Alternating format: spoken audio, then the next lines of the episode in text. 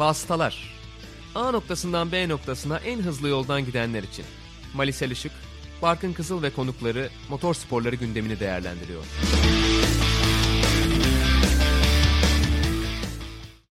Vasıtaların 24. bölümüne hoş geldiniz. Aynı zamanda ikinci sezonumuzun da 9. bölümü oluyor ve bir yarış bölümüyle sonunda karşınızdayız. Ben Barkın Kızıl, Mali Selçuk'la beraber elbette Avusturya yarış hafta sonunu konuşacağız. Mali hoş geldin. Oh be, hoş bulduk. Özledik değil mi? Çok bayağı özlemişiz. Ya bir de yani sıkıcı bir yarışla geri dönsek bile abi olsun yine de özlemiştik diyebilirdik. Canavar gibi de yarış oldu. Herhalde en unutulmaz yarışlardan bir tanesi oldu diyebiliriz. Böyle uzun yıllar sonra da hatırlayacağımız bir yarış oldu. Hem zaten bu sezonun özel bir sezon olmasından kaynaklı hem de işte açılış yarışında bu tarz bir mücadele görmemizden kaynaklı olarak çok uzun süre boyunca zihnimizde yer edecek diye düşünüyorum bu yarış. Sıralamayla başlayalım mı Ali istersen? Hadi başlayalım aslında ne olursa olsun sıralama seansı başlayana kadar takımlar arasındaki güç dengesini çok fazla anlayamıyoruz. Ama işte sıralama başladığında, parti başladığında diyelim o zaman performanslar ortaya çıkıyor ve Ferrari'den özellikle çok şaşırtıcı bir performans gördük bu anlamda. Yani Beklediğimizin ötesinde çok bile... yavaştı.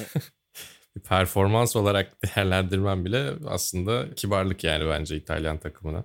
Çok kötülerdi. Çok kötülerdi. Yani bu kadar bu kadar kötü bir sıralama turu performansı yani sen söyledin diye söylüyorum ama gerçekten performans demeye bin şahit ister.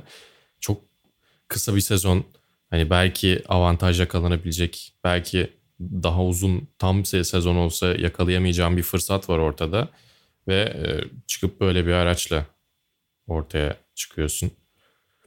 Yani çok üzücü gerçekten Ferrari adına. Bir de tabii geçen seneden bu yana e, değiştirmek zorunda kaldıkları çok şey oldu. E, özellikle motor yani güç ünitesini daha doğrusu motorda dememek lazım ama e, güç ünitesini çok değiştirmek zorunda kaldılar ki FIA ile detayları çok dışarıya verilmeyen bir anlaşma içine girmişlerdi. Ve onu yapınca e, düzlük hızına ve düzlükte daha rahat işte daha az sürüklenmeye sahip otomobilden biraz daha farklı bir yere doğru e, felsefe olarak gittiler. Fakat yani o felsefe tamamen ters tepmiş gibi görünüyor. Yani şu an düzlük hızına veda etmiş durumda Ferrari. Evet yani o kadar o da yapmasalar düzlük hızı ölçüm tablosu vardı biliyorsun. 19'u 20. sıralardaydı Leclerc evet. Vettel ikilisi. Tabi bu sene Monaco yok söylediler mi bilmiyorum onlara ama yani. Bu çok kabul edilebilir bir şey değil. Hemen oradan konuya zaten bağlamış olalım. Vettel zaten Q3'e kalamadı. Evet. Bu bir işte problem yaşamadığı tek Q3'e kalamayışı Ferrari ile beraber. 11. sırayı aldı. Leclerc de 10. sırayı aldı. Yani Ocon biraz daha iyi bir tur atsaydı muhtemelen Leclerc de dışarıda kalabilirdi. Herhalde öyle olsa iyice felaket olurdu. Yani ucu ucuna tutturdular ki zaten hadi diyelim ki yine sadece Vettel elendi. Leclerc Q3'teyken Valtteri Bottas'ın spini olmasa e, büyük ihtimalle Ricardo'yu da geçirecekti. Yani biraz o onları kurtardı. Hatta işte yani hakikaten 10 ve 11 kalkabilirlerdi gibi duruyor. Yani tek turda böyleler nasıl düzelecek tabii. Yani hani sezon içerisinde nasıl olacak? Macaristan'a çok ciddi bir güncelleme getireceğiz diyorlar da yani o zamana kadar sezonu neredeyse çöpe atmış oluyorsun. Çok kısa bir sezon bekliyoruz. Üstüne üstlük mevcut durumdan dolayı araç geliştirme de durdu. Önümüzdeki yılda çoğunlukla bu araçla yarışacaklar. Çok fazla bir yerini değiştiremeyecekler. Yani neredeyse bir buçuk sene e, eziyet çekecekler gibi duruyor. Valla pek iyi yürümüyor açıkçası işler. Ki ona rağmen aslında yani sıralama turu e, çok kötü geçmesine rağmen yine olabilecek en iyi günler, günlerden birini geçirdiler. Pazar günü bence muhteşem geçirdi. Ferrari onu söyleyebilirim ama oraya gelmeden önce sıralamadan devam edelim. Bir başka konu başlığı da Hamilton'ın aldığı sıralama cezasıydı ki bu da çok enteresan oldu. Ee, gece yattığımızda Hamilton farklı bir pozisyondaydı gridde. ikinci sıradaydı. Sabah kalktığımızda değildi Red Bull'un itirazı sonrasında.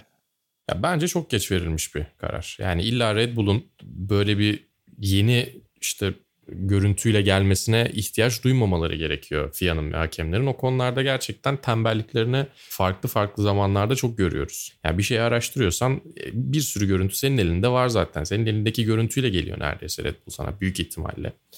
Yani e, o açıdan ben evet ceza haklı bir ceza. Ki Hamilton'da Büyük ihtimalle işte yine e, ilk turdan çok emin olamadığı için ki ilk turda silindi aslında. E, ikinci tur yüzünden ceza geldi ama bir şekilde gridde beşinciliği korudu. Yani normal şartlar altında ceza anında gelse iki turda iptal olsa bayağı geriden başlayacaktı. Bir de bu Red Bull'un ikinci itirazı oldu bu hafta sonu Mercedes'e karşı olan. Önce de bir DAS'a itiraz ettiler. Hı hı. Hatta Christian Horner da diyor ki hı hı. işte DAS'a itiraz ettik ki bu sayede sistemin gerçekten legal olup olmadığını görüp işte bundan sonra biz de benzeri bir şekilde bir şeyler yapmayı düşünüyoruz şeklinde bunu açıkladı. O, o çok makul geldi bana. Yani biz de bunu yapabiliyor muyuz? Onu bir kesin söyleyin ki biz de yapalım gibi. Bunlar yapmasından ziyade biz de yapabiliyor muyuz gibi bir soruyla geldiler. Ki zaten Toto Wolff'e teşekkür etmişti Red Bull'a bu süreci güzel yönettikleri için. Yani Muhtemelen bence Red Bull'dan da DAS göreceğiz herhalde bu sene. Öyle görünüyor. Ee, sıralamayla ilgili ekleyeceğim bir şey yoksa yarışa geçelim istersen. Ya Hamilton'ın baskı altında e, biraz daha hata yaptığını gördük. Çünkü ya şöyle bir durum var. Şimdi şu anda içerisinde bulunduğu, e, başını çektiği bir e, sonuçta toplumsal, toplumsal da dememek lazım. Ne demek lazım? E, insan haklarına dair bir hareket var. Onun zaten bir baskısını e, üzerinde hissediyordur diye tahmin ediyorum. Onun dışında sezon başlamadan önce e, çocukcağızın köpeği öldü. Yani duygusal da bir adam aynı zamanda. Onun dışında 7. şampiyonluk baskısı var üzerinde. Onun dışında sezon çok daha kısaldı. Her kötü hareketi, daha doğrusu her hatası daha kurtarılamayacak bir noktaya gelebilir ki mutlaka 2016 sezonunu hatırlıyordur diye düşünüyorum o tarz bir sezona baktığında. E, bütün bu baskılarla birlikte Hamilton çok uzun zamandır görmediğimiz kadar e, hataya müsait hale geldi gibi bir sıralamada biraz onun emarelerini gösterdi Şunu da ekleyeyim mi Yarışta buraya? da gördük zaten. Rosberg şu anda Bottas'la aynı süreyi geçirdiğinde Hamilton'ın elinden şampiyonluğu alıyor. Yani aynı noktalar Bottas'la. Güzelmiş. Öyle de bir istatistik var. Ya tabii Rosberg'inki çok acayip bir işti. Bir sezon boyunca o baskıyı kaldırmak da onun adına çok zordu yani. yani onunki de ciddi bir mental savaş tabii ki. Ama tabii bir de şöyle bir durum var. Rosberg ile Hamilton çok daha kafa kafaya çarpıştılar. Bottas Hamilton gibi değil. O noktadan hemen Bottas'a geçelim. Hadi. Ee, yarışı kazanmayı başardı ve kısa sezonu galibiyetle açtı. Bu çok önemli olacak bence kendisi Hı-hı. için. Ee, Bottas 2.77 versiyonuna geçmiş gibi gerçekten. Hem sıralamada işte Hamilton'ın sayılmayan turundan da zaten daha hızlıydı. Çok ufak bir farkla da olsa. Hem de yarışta gerçekten hiç arkasına bakmadan devam etti. Ki arkada neler neler oldu zaten birazdan konuşacağız. Ama hiç Bottas oralı olmadan devam etti ki Mercedes'in de dayanıklılık sıkıntıları olduğunu gördük aslında. Yarışın çok önemli bir bölümünde neredeyse ikinci yarısının tamamında sürekli olarak tersi konuşmalarını dinledik takımın. İşte körbleri kullanmayın vites kutusunda sensörle ilgili bir problemimiz var şeklinde çok fazla uyarı yaptılar iki sürücüye de. Bu da enteresan oldu bence çünkü hız anlamında çok rakipsizler ama dayanıklılık onların zayıf karnı olabilir belki. Yani dayanıklılık herkesin zayıf karnı gibi görünüyor. Sezonun bu noktasına gelindiğinde yani aslında biz şey gibi düşünüyoruz artık işte yaz geldi sezonun artık ritmini bulduğu bir andayız gibi düşünüyoruz ama aslında Mart ayında gibiyiz yani sezonun ilk yarışıydı. Öyle düşününce yani dayanıklılık problemleri her takım için çok fazla vardı. Biraz da garantiye aldılar gibi duruyor işi. Ee, Mercedes ama Bottas gerçekten çok iyi bir start aldı her şeyden önce. Yani daha önce Mika Hakinen'in Suzuka'da çok meşhur bir startı var. Böyle arkasına bile bakmadan bir anda iki araçlık bir boşluk yaratıp kendine sonra da e, gidip şampiyonluğu aldığı yarış. Yani Bottas'ın startlarının zaten iyi olduğunu biliyorduk. Ama ne olursa olsun dediğin gibi baskı yaratabilecek pek çok farklı faktör var. Garip bir sezon zaten. Yani ne olursa olsun e, ağzında maskeyle etrafta kimse yok. Yani e, bunların hepsi mutlaka etkiliyordur ama pilotlar içerisinde kafa olarak en rahat Bottas'ı gördüm ben. Bunu da bir avantaja çevirebilir diye düşünüyorum. Hem Bottas hem de Mercedes. Tabii Hamilton hariç demek lazım Mercedes'le ilgili. Çünkü şimdi bombayı kucağında buldu. Çok fazla yarış yok. Yani yarış eklenirse tabii takvime belki o zaman daha farklı konuşabiliriz ama 8 yarış olacağını varsayarsak e, şimdiden Bottas biraz fark ama. yaratmış gibi gözüküyor. Yani Çünkü önemli. ikinci sırayı koruyamadı Hamilton. E tabii bir de dördüncü bitirdi yani sonuçta yarışı az buz bir puan farkı değil. Her şey çok kıymetli. Ama ne olursa olsun yani eğer fırsat olursa e, tabii ki Mercedes tarih yazma şansı varken elinde Hamilton'ı tercih edecektir diye düşünüyorum. Yani hani Hamilton birkaç yarış daha böyle tökezlemezse e, bir şekilde Mercedes'in birinci tercihi olmaya devam edecektir. Yani ne olursa olsun işte bırakmaya çalıştıkları izle de alakası var. Ama Valtteri Bottas'ı da takdir etmeden geçmeyeceklerini düşünüyorum. Çünkü ya o konuda bence yönetimi iyi yapıyor Mercedes pilotları arasında. Yani geçtiğimiz yıllarda kaç kere Bottas'a yol verdirdiler mesela. Ama hiç bunu yaptıkları yöntem daha önce Ferrari'den gördüğümüz kadar kötü gelmedi bana. Bilmiyorum katılır mısın ama yani bir sanki üslupta çok ufak bir fark var gibi geliyor ve o bile aradaki ilişkinin daha düzgün gitmesini sağlıyor. Ve sanki o Bottas'ın da biraz bence uyumluluğuyla alakalı gibi. Ama ne Ha, olursa olabilir. olsun karşılıklı hani böyle bir saygı hissetmeseler bence Bottas da zaten böyle davranmaz. Demek ki o hissiyatı alıyor zaten takımından. Ee, zaten kazandıktan sonra çok güzel bir şey söyledi. İlk yarışını kazandı. Yani devamı gelecek gibi Bottas'a ucu açık bir Hı hı. mesaj gitti. E bence bu anlamda çok hoş tabii ki. Yani tabii ki Hamilton'da gözler ama Bottas'ın da kazanmasını takım gayet destekliyor şu anki görünüme göre. Önemli olan takım ne olursa olsun. İkinci sıra tabii ki Leclerc'in oldu ki bunu biraz övmek zorundayız muhtemelen. Hadi. Tabii Çünkü ki. şöyle bir baktığımız zaman gerçekten güç dengesinde Ferrari iyi ihtimalle en iyi dördüncü takım olarak gözüküyor bence. Evet. Yani 5 de diyebilirsiniz ona ve buradan bir ikincilik çıkartmayı başardı Leclerc. Hakikaten çok enteresandı. Çok istikrarlı bir sürüş yaptı bana sorarsan yarış boyunca. Hiç çizgisini bozmadan hep yoluna bakarak devam etti ve işte olan olayların da ışığında kendisinin de son bölümde özellikle biraz vites arttırmasıyla beraber ikinci sırayı aldı. Yani bir fırsat bulduğu için sonuçta ikinci bitirdi ama yani o fırsat herkesin önüne çıkıyor. Değerlendirebilen oraya kadar çıkıyor. Yani ikincilik gerçekten olabilecek en iyi sonuçlardan bir tanesiydi bence. Ee, Ben çok takdir ettim ve neredeyse çaktırmadan geldi diyebilir miyiz oraya? Diyebiliriz bence. Değil mi? Kesinlikle diyebiliriz. Yani şeyi gördüm biraz. Baskı ya da şöyle diyeyim başarısızlık beklentisi olmasına rağmen o vazgeçmemek çok önemli. Buna sahip Leclerc. Bunu çok net bir şekilde gösterdi. Çünkü hayal kırıklığına uğradığı barizdi. Özellikle dün hatırlayacaksın sıralamalarda işte güvende miyiz diye soruyor takımına. Evet 10. sıradasın diyorlar. Bu çok çılgınca diyor cevaben Evet. çok memnuniyetsiz bir cevap veriyor aslında. Ama buna karşın hakikaten hiç nasıl diyeyim bozmadan tamamen yarışa konsantre bir şekilde devam etti ve ödülünü aldı aslında. Yani şu haldeki Ferrari için çok kıymetli bir ikincilik öyle söylemek lazım. Bu fırsatlar çok fazla karşılarına çıkacak gibi durmuyor. Çıkmışken değerlendirmiş olmaları da e, bence onlar adına güzel. Ama bir taraftan bir de madalyonun öteki yüzü var. Vettel de bir o kadar kötü bir yarış geçirdi. Ben onun yerinde olmak istemezdim gerçekten. İstersen konusuna girmişken Fethel'i de konuşalım. Ferrari'yi en azından kapatmış olalım böylece. Ee, Biraz yine biraz mod- modumuzu düşürelim sonra Lando Norris'te çıkarız. Evet aynen öyle. İkinci güvenlik aracı periyodunun ardından çok enteresan bir şekilde yine spin attı. Yani artık ne kadar haber değeri var bunun bilmiyorum. Ama bir spin daha görmüş olduk. Vettel'den yeni sezonda yine bir sürücü hatasıyla başladı. Hatta o olaydan hemen sonra da Sainz'la ikisi arasında bir inceleme oldu. Acaba Sainz'in bir teması mı var diye. Ama çok net bir şekilde Vettel'in kendi kendine bu spin attığı zaten belliydi ki incelemede bir buçuk iki dakika falan sürdü. Yanlış hatırlamıyorsam. Ee, Yani üst- ne olacak üstün, Vettel'in e, hali? Hakemler, Öyle diyeyim. Üstün hakemler 1,5-2 dakika 10 saniyelik şeye harcamışlar. Ya şöyle Vettel'in araçla ilgili problemlerini anlayabiliyorum. Yani bu Vettel'i kötü bir pilot kesinlikle yapmıyor ama yani gerçekten onun yerinde olmak istemezdim. Çünkü tamamen kendi hatasıyla yaptığı bir e, kaza. Ve hem Vettel'in hem de Sainz'in yarış dışı kalmasına sebep olabilecek kadar da sert bir temastı. Sadece lastikler birbirine denk geldiği için belki de. Yani biraz sağ biraz sola olsa ikisinin de yarışını bitirebilecek bir e, fren problemiydi. Fren dengesinde çok problemler yaşadığını söyledi. Ama yani hem özellikle tabii takımla devam etmiyor. Formula 1'de devam edecek mi o bile belli değil. E, Moralman sezona böyle başladıktan sonra nasıl devam edebilirsiniz? Ama işte yaklaşım farkları işte. Yani biraz geleceğe nasıl baktığınız da bağlı. Yani Leclerc'in geleceği Ferrari'de ve işte e, sağlam. Vettel'in olaya bakışı çok daha farklı. Özellikle bu karantina döneminde bazı şeyleri değerlendirdim diyordu. Sen de daha önceki bölümlerde de bahsetmiştik. Ya bunların hepsi ufak ufak da olsa etki ediyor ve işte yaptığınız her hareketin normalden daha fazla etki ettiği bir sezon içerisindeyiz. Bence o kadar çok e, kontrast görmemizin sebebi de o. Leclerc ile Vettel arasında. İstersen çok az değinelim. Bu hafta sonu çünkü Vettel açıklama yaptı. Bana hiçbir zaman kontrat önermedi takım dedi bu sezon e, sonrası için.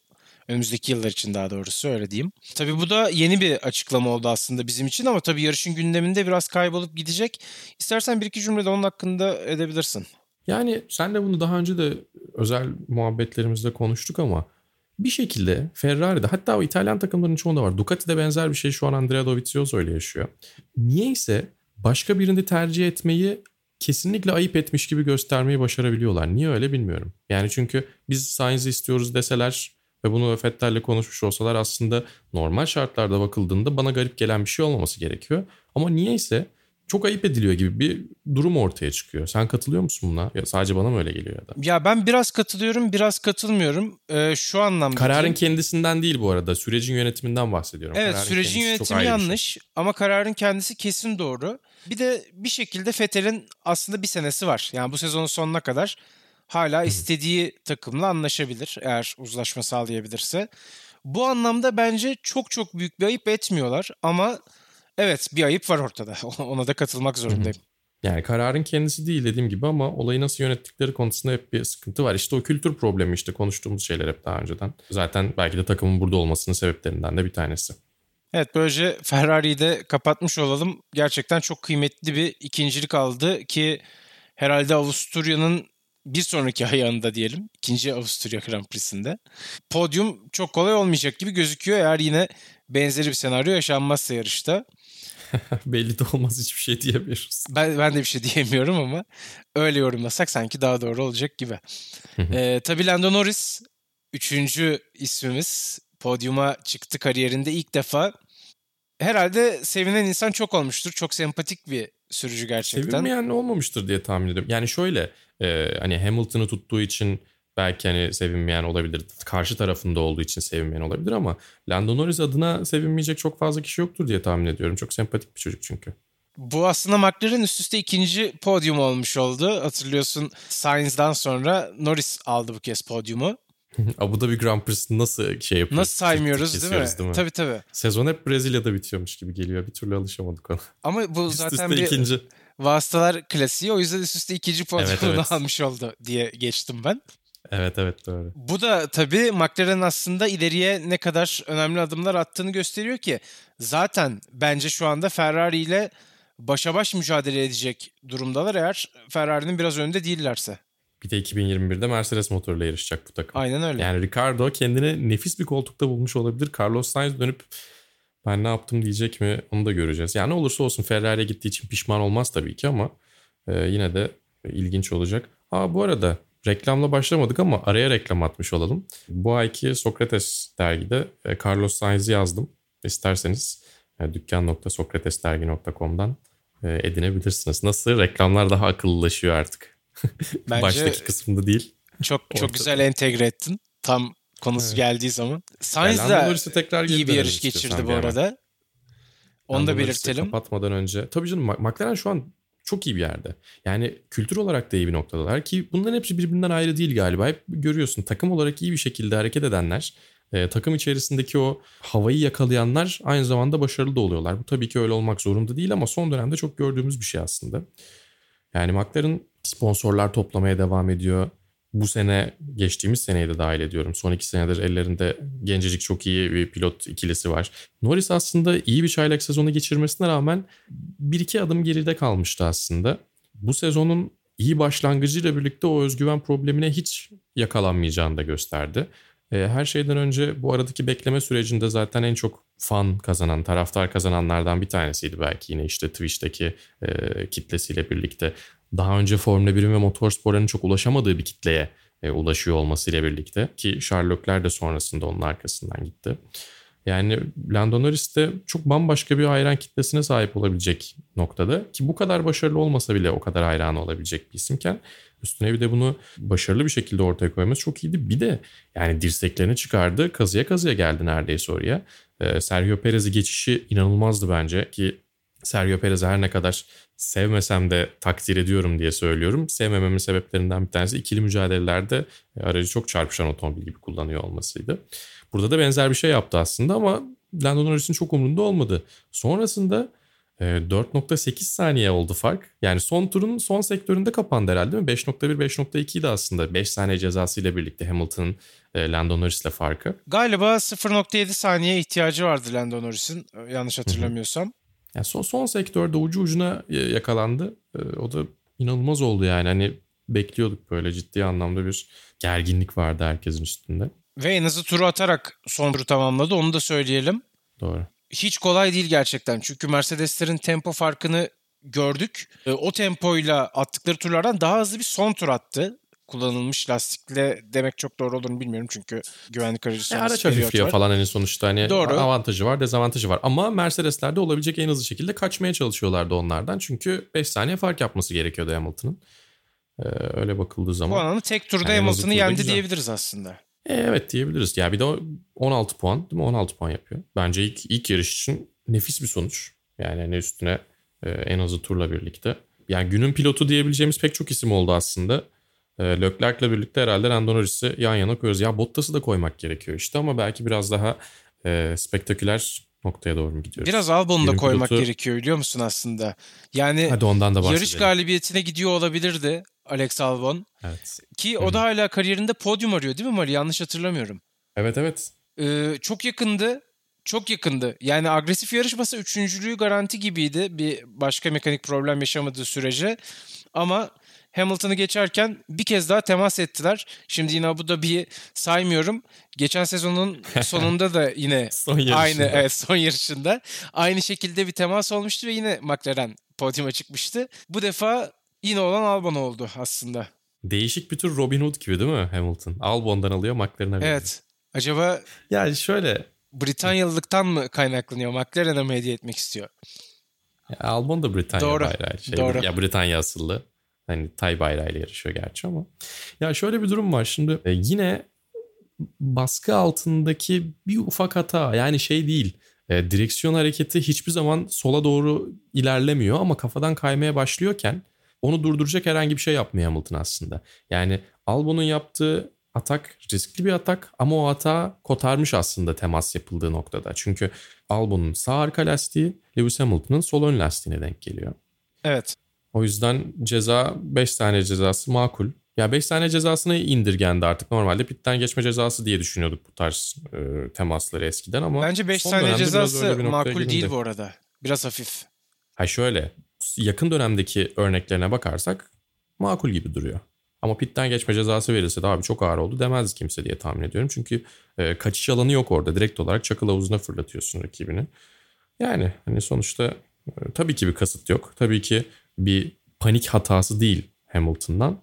Ama önlenebilir bir durumdu bence. Bu arada Yani Albon oradan galibiyete gider miydi? Gidebilirdi. evet Tabii tam onu söyleyecektim. Ee, yumuşak lastikler vardı Albon'un Red Bull'unda.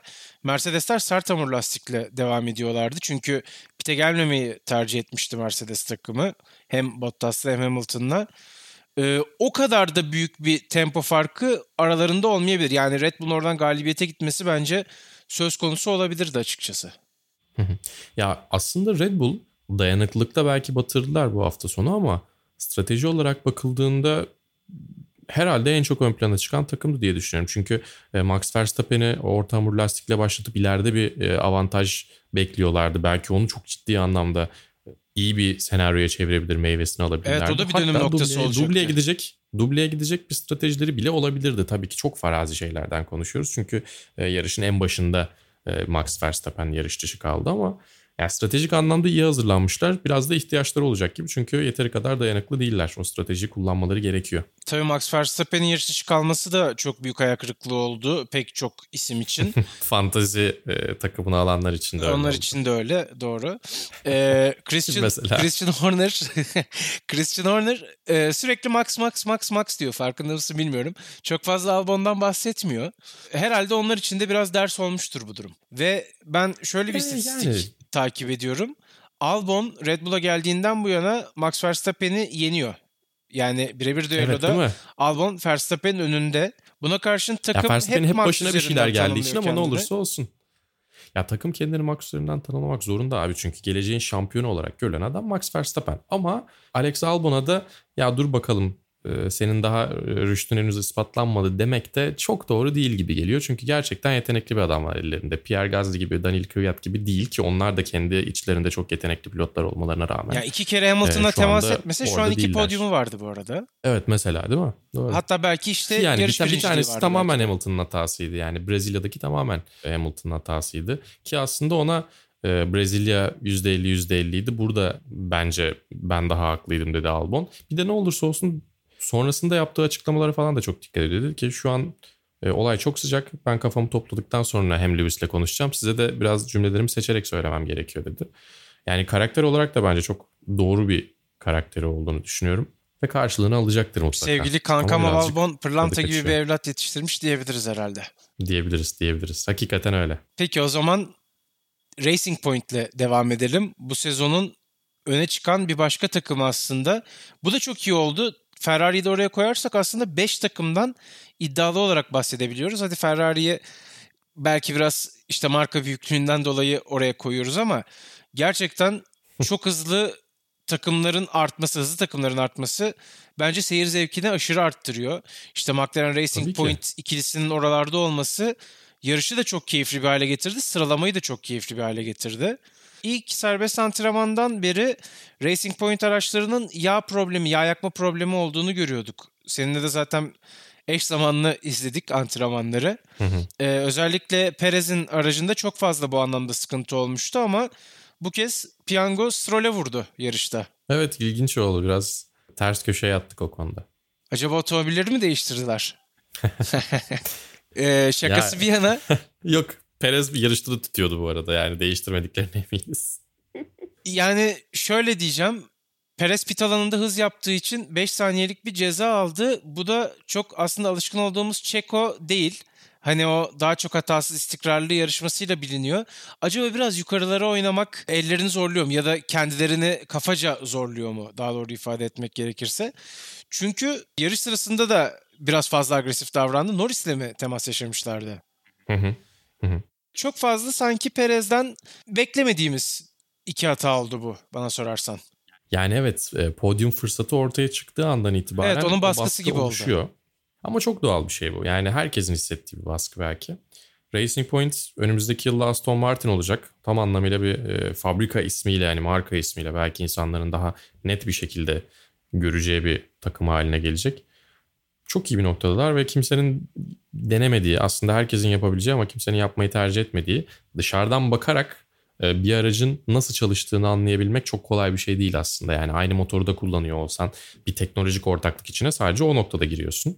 Ve yani keşke benim aklıma gelseydi denilebilecek bir şey e, yapmış olmaları geçtiğimiz yılki Mercedes aracını neredeyse kopyalayıp buraya getirmeleri çok iyi oldu onlar adına.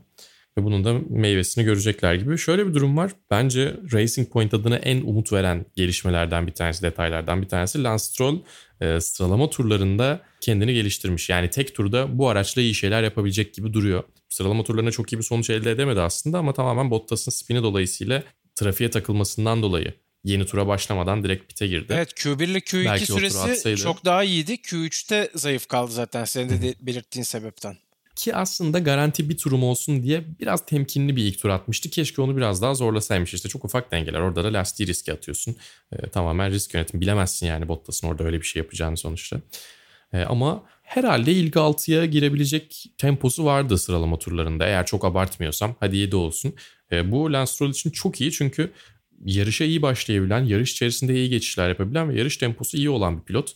E, hep cumartesi günlerini düzeltse daha iyi bir pilot olabileceğinden bahsediyorduk ve e, beni biraz heyecanlandırıyor açıkçası. E, bir de sonuçta dalga geçmesi, eleştirmesi çok kolay bazı özellikleri olduğu için hepimiz bir noktada yersiz şekilde yüklenmişizdir. Biraz onun kendini tekrar kanıtlamasını da görmek istiyorum açıkçası. O açıdan da iyi. Perez zaten sağlam. Belki orta sıralarda en çok güvenebileceğiniz 3-4 pilottan bir tanesi. O açıdan baktığımızda da Racing Point'in geleceği çok parlak gibi görünüyor. Bu sezon onlar için çok keyifli geçecek diye düşünüyorum. Bugün yarışta mekanik probleme rağmen Fethel'i de çok uzun süre boyunca arkasında tuttu aslında. Tam verim alamadığı araçta. İki takım içinde çok şey söylüyor değil mi bu? Doğru ama bence özellikle Lance Stroll için biraz daha fazla şey söylüyor. Evet. Bu anlamda bence hakikaten bu sezon güvenebilecekleri artık tam anlamıyla iki isimleri var gibi bence çok puan toplamak açısından. Güvenebilecekleri iki isim demişken e, o zaman Haas'a mı topu atsak? güvenemeyecekleri iki isimle yarışıp Evet. Yine e, tatları kaçırdılar. Ya yani güvenemeyecekleri vardı iki isim olmasının olsun. sebebi bu arada tamamen kendileri biliyorsun. Ee, iki isimle birden yola devam etmeyi geçen sezonun başında e, sonunda seçtiler. Neden bu iki sürücüyü tuttuklarına dair de sanki bizim daha önce vasıtalarda konuşmuşluğumuz var. Özellikle Grosjean çok önemli şeyler ispat etti bugün herhalde. Ya iki sezondur bambaşka bir kadro ile yarışabilirlerdi açıkçası Haas. Ama iki sezondur bir şekilde inat ediyorlar. Niye öyle bilmiyorum ama yani ben Gene Haas olsam bir şeyleri değiştirmek gerekiyor deyip e, yani ya ben gidiyorum takımı toplayıp ya da bir şekilde Bir, bir kültür değişimi gerekiyor demek gerekiyor herhalde. Çünkü araçla ilgili yine problemler var. Ki biraz aslında belki Ferrari güç ünitesiyle de alakası var ama yani sonuçta Alfa Romeo da çok korkunç bir noktada. Ee, sadece Haas'ın üstüne yıkmamak lazım onu. Ama yani şu anda bu orta sıra mücadelesi içerisinde kesinlikle bulunması ve bulunması gereken ve rahatlıkla bulunabilecek bir takımda bence onlar. Çok iyi başlayıp yani Formula 1'e çok iyi bir şekilde girip sonrasında azaldılar ki normalde e, şu 5 senelik 5 sezonluk daha doğrusu e, gelişimi tam tersine çevirseler itiraz etmezlerdi herhalde. Biraz daha tökezleyerek başlayıp şu an ilk başladıkları noktada olsalardı e, belki onlardan da bahsediyor olacaktık yani. Evet ama maalesef pek öyle olmadı. Tersine işledi onlar için süreç ve gittikçe daha kötü oluyorlar. Evet. Çok da fazla söyleyecek bir şey yok herhalde bu konu üzerine. bir başka takımımız tabii ki Alfa Romeo oralarda. Onlarla devam edelim. Daha kötü olmak demişken çünkü Alfa Romeo'yu da anmadan olmaz. Ferrari ile beraber herhalde bana göre en çok düşüş olan takım zaten. Sen de öyle düşünüyor musun bilmiyorum. Öyle. Yani Williams'ın gerisinde kalırlarsa şaşırmam bu sezon içerisinde. Zaten Williams'ın gerisinde gözüküyorlar bir ölçüde. En azından hadi, hadi bu yarış çok e, alakasız bir yarış oldu her şeyinde e, her anlamda baktığımızda işte Nick Latifi'nin 11. bitirmesi normalde çok yaklaşabilecekleri bir sonuç değil. Ama böyle garip yarışlar olduğunda fırsatı daha değerlendirebilecek olan takım daha doğrusu o çıkan fırsatı daha iyi değerlendirebilecek olan takım Williams gibi görünüyor. Çünkü Russell zaten çok sağlam bir pilot. Ona da biraz yazık oldu. Russell bu arada bugün. sıralamada Alfa Romeo'ların önündeydi. Onu da hatırlatalım. Evet. Evet. Yani yarış temposu olarak baktığımızda da e, Alfa Romeo'ların önünde bitirebilecek bir noktaya gelebilirler. Eğer problemler yaşamazlarsa e, bu Williams'ın çok geliştiğini göstermiyor açıkçası. Onu da söylemek lazım. Alfa Romeo'nun çok geriye gittiğini gösteriyor. Williams makul bir seviyeye geliyor. Makul bir yavaşlığa geldiler belki. Evet yerinde saymıyor ama en azından Williams'ta gördüğümüz kadarıyla. Ufak ufak da olsa sanki hızlanıyorlar gibi. E, yani bir de gidebilecekleri tek yer yukarısıydı ya geçtiğimiz Tabii. sezonun üstüne. Latifi ile ilgili neler demek istersin? Tabii Russell dışı kalınca e, Latifi'ye çevrildi gözler. O da az da puan alıyordu. Hani bir problem daha yaşansaydı kariyerin ilk Formula 1 yarışına puanla başlayacaktı. Gayet iyiydi bence. Yani iyi oldu bence onun için de. Çünkü ne olursa olsun Williams'ı e, Latifi ailesi çekiyor şu anda. E, onlar sırtladılar. E, bir de şey açısından olumlu bir sonuç olduğunu düşünüyorum. Buraya çıkan, yarışan herkes belli bir seviyenin üstünde. Ne olursa olsun, ne kadar sponsor da olursa olsun, ne kadar parası olursa da olsun. E, herkes belli bir seviyenin üstünde ve eğer araçla uyumu varsa, önünde bir yol açılıyorsa iyi sonuçlar elde edebilecek noktalar aslında. Biraz ne, ne zaman nerede olduğunuza da çok bakıyor. Belki Grosjean hariç diyebiliriz. Diyebiliriz hatta diyelim. Grosjean hariç. O yüzden Nick Latifi'nin iyi bir sonuç alması da bence güzel oldu. Bir de sempatik de bir adam. Yani o yüzden. Evet. Mutlu, mutluluk verici bir. Yolu evet, açık olsun sonuç. diyelim. Ee, son olarak programı kapatmadan önce tabii ki Porsche Süper Cup'a değinmeden olmaz. Ee, sevgili Ayhancan yine Avusturya'daydı elbette. Porsche Süper Cup'ta geri döndü Formula 1 takvimiyle beraber. Yine bu sezon birçok yarış izleyeceğiz. Kaç yarış izleyeceğiz orası çok kesin olmamakla beraber. Çok istediği gibi geçmediğini söylüyordu ara sezonun. Hatta siz de konuştunuz öyle sanıyorum ki. İşte hani biraz daha gelişmem gerekiyor diyordu Ayhancan. Buradaki sıralama turlarına da bu biraz yansımış gibiydi. Biz de kendi aramızda konuştuğumuzda hani biraz daha iyi olabilirdi şeklinde yaklaşmıştı. Yarışa aslında fena başlamadı. Beşinci sırada başladı yarışa. Dördüncü sıraya kadar yükseldi ve yarışın tamamını dördüncü sırada götürdü ki Mali hatırlıyorsun Ayancan daha önce şöyle bir kaba hesapla hep dördüncü olursanız Süper Cup'ta şampiyon oluruz diyordu. Evet doğru ortalama puan ilk üçe girmeni gerektirmiyor diyordu aslında. Aynen öyle. Ve yarış sayısı hesabı yaptığında. Ben biraz yarışı anlatırken onu da düşündüm. Dördüncülükte ve çok fazla e, risk almadı. Dördüncülük iyi bir sonuç. O mantığa göre de zaten. Ama işte 5 saniyelik bir ceza geldi. İşte pist sınırlarının ihlalden dolayı ve Şundan emin miyiz? Yarışın başında olan bir olaydan dolayı mı oldu bu? Şimdi orası hala çok karışık bizim bu programı ya eğer öyleyse çok büyük noktada. saçmalık çünkü. Evet çünkü bunu önceden haber vermiş olsalar en azından zorlayabilirdi. Biraz daha risk alabilirdi belki. Orasını çok anlayamadık. Çünkü ilk iki virajda, daha doğrusu ilk üç virajın ikisinde diyeyim. Biraz dışarıya taştı Ayancan kalabalıkla da beraber. Ama ilk turlarda olur diye tahmin ediyorum onlar. Yani hani o an içerisinde bir haksız avantaj elde ettiğini düşünüyorsan yerini geri ver dersin. Yani bu yarış sonunda olması herhangi bir şekilde geriye çeviremiyorsun buna karşı bir e, savunma yapamıyorsun ya da işte ne bileyim kendini hazırlayamıyorsun anlamına geliyor ki belki geçtiğimiz senede ciddi puanlar kaybetti öyle Monza'da. Aynen öyle. Yani Jackson Evans da orada Podyumda temas kalabilirdi etmişti. çok rahat bir şekilde. E, Yani yarış startıydı yine o da. O Jackson Evans da bugün yarışı kazandı bu arada. Biraz ondan da bahsedelim. BWT Lehner Racing son 3 yılın şampiyonu Miala Müller'in takımı. Ama Müller bu yıl yarışmıyor Porsche Super Cup'ta. O GT Masters'a gitti Porsche Super Cup'tan. Hı hı. Ama takım dubleyle başladı ki Evans da bir Porsche Junior'ı tıpkı Ayhan Can gibi. Dylan Pereira ile de güçlü bir ikili kurmuş durumdalar. Bu şekilde Porsche Super Cup'ın ilk yarışından da biraz buruk ayrılmış olduk aslında 8. ligde. Yani olsun yine de e, yapacak bir şey yok. Yani sezon uzun değil belki ama Ama çok yarış var hala. sezon ve, ve sezon sürprizlere daha açık açıkçası e, bir tek marka kupası olarak baktığımızda. Kesinlikle ve 8. sıraya 8 puan var. Birinciliğe 25 puan var. Yani 17 puanlık bir fark var. Hala Ayhancan istikrarlı alacağı üst üste sonuçlarla gayet de iddialı bir konumda tabii. Onu da söyleyelim. Enseyi de karartmayalım. Ki iki kez de Silverstone'da yarışacaklar zaten. Evet en güçlü olduğu pistlerden bir tanesi. Evet böylece vasıtaların bu bölümünün sonuna geliyoruz. Önümüzdeki hafta yine var. Onu da söyleyelim. Ne diyeceğiz ona? Styria İlki Grand çok beğenildiği diyeceğiz? için- Steiermark mı diyeceğiz? Steiermark diyeceğiz galiba. Yani Türkçe bir tabir bakmak lazım aslında. Bir coğrafi tabir hiç kullanılmış mı Türkçe olarak zamanında diye ama herhalde Steiermark derim ben. Styrian değil çünkü onlar İngilizler söyledi. Yani İngilizlerin söylediği. O zaman şey. şöyle söyleyeyim ben. herhalde Steiermark. Avusturya'daki ikinci Grand Prix'nin ardından Vasıtaların 25. bölümü sizlerle olacak. Bu bölümü böylece yani biz, noktalayalım. biz yarışı çok beğendik. Evet. Ee, değil mi? O yüzden aynısından bir tane daha istiyoruz önümüzdeki haftaya. Burada güzel oldu. Bir daha yapalım senin de tabirinle. Hı hı. Bu formülü devreye sokacak Formula 1 önümüzdeki hafta. Ben Barkın Kızıl, Malis Erişik'le beraber Vasıtaların bu bölümünde sizlerle birlikteydik. Önümüzdeki hafta tekrar görüşünceye dek hoşçakalın. Hoşçakalın.